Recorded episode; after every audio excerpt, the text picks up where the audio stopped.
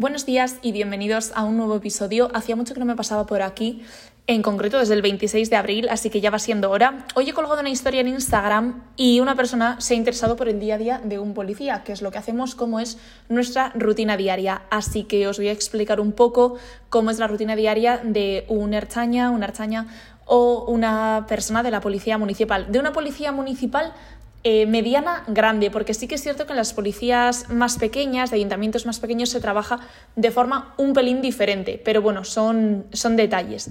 Así que nada, pues bueno, os voy a empezar explicando cómo son los turnos. Eh, bueno, trabajamos en turnos de 8 horas durante la semana y de 12 horas el fin de semana. Eh, trabajamos 7 mañanas, libramos 7 días, trabajamos 5 tardes con el fin de semana libre y trabajamos 7 noches siete libres y volvemos a empezar de mañanas. Así que, bueno, solemos trabajar de 6 de la mañana a 2 de la tarde. A veces hay solapes de 7 de la mañana a 3 de la tarde por esas actuaciones que puede haber en esos momentos en los que hay menos patrullas en el servicio. Y a las tardes y a las noches pasa lo mismo. Se trabaja de 2 de la tarde a 10 de la noche, pero hay gente que trabaja de 3 a 11 y a las noches exactamente igual. Se trabaja de 10 de la noche a 6 de la mañana y a veces de 11 de la noche a 7 de la mañana. Entras al trabajo en un día normal, como puede ser hoy, que yo estoy de mañanas, y lo primero que haces pues es fichar, te cambias, vas al búnker, coges tu arma y te vas al briefing con los trastos o sin ellos, o los dejas en el pasillo, o no sé. Y nada, el briefing es una reunión previa al servicio, donde el jefe de patrullas o el jefe de operaciones o la persona responsable en ese momento te cuenta lo que ha pasado en el turno anterior, pues bueno, para estar un poquito informados y demás.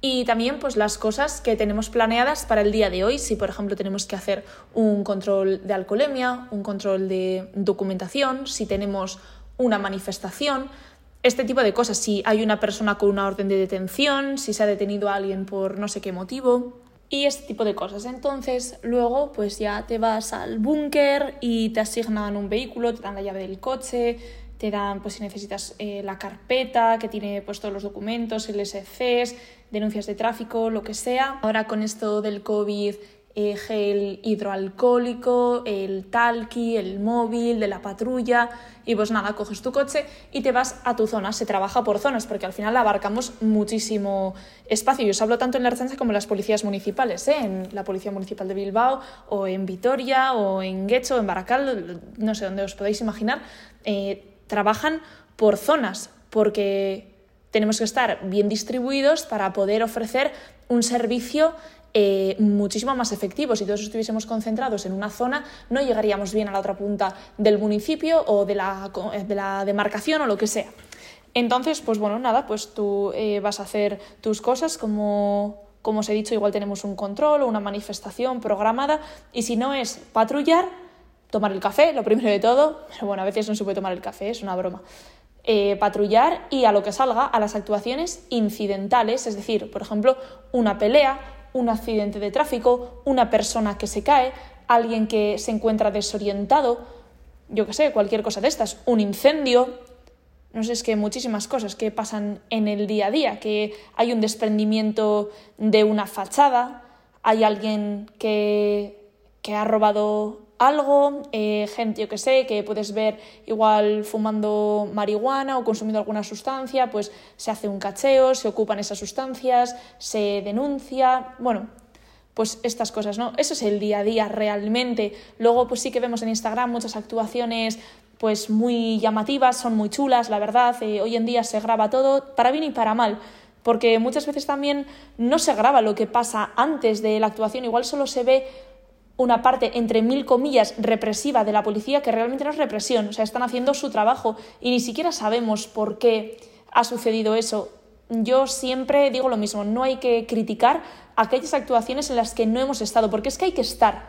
Yo le hubiese dado, bien, jueces de sofá, nos sentamos, lo vemos 50 veces y yo hubiese hecho ya, pero es que hay que decidir en milésimas de segundo, ¿no?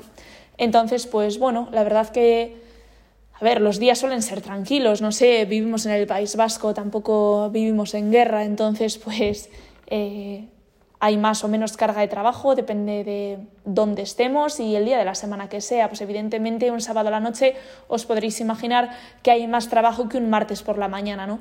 Así que, bueno, pues eso es todo. Y nada, luego pues se vuelve a base.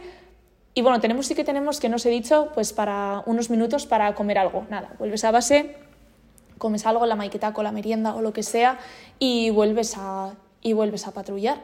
Así que ese es el día a día, la verdad. No sé, me gustaría algún día si hago un control de drogas y tal y alguien da positivo, eh, poder enseñaros una foto de cómo quedaría el test y tal.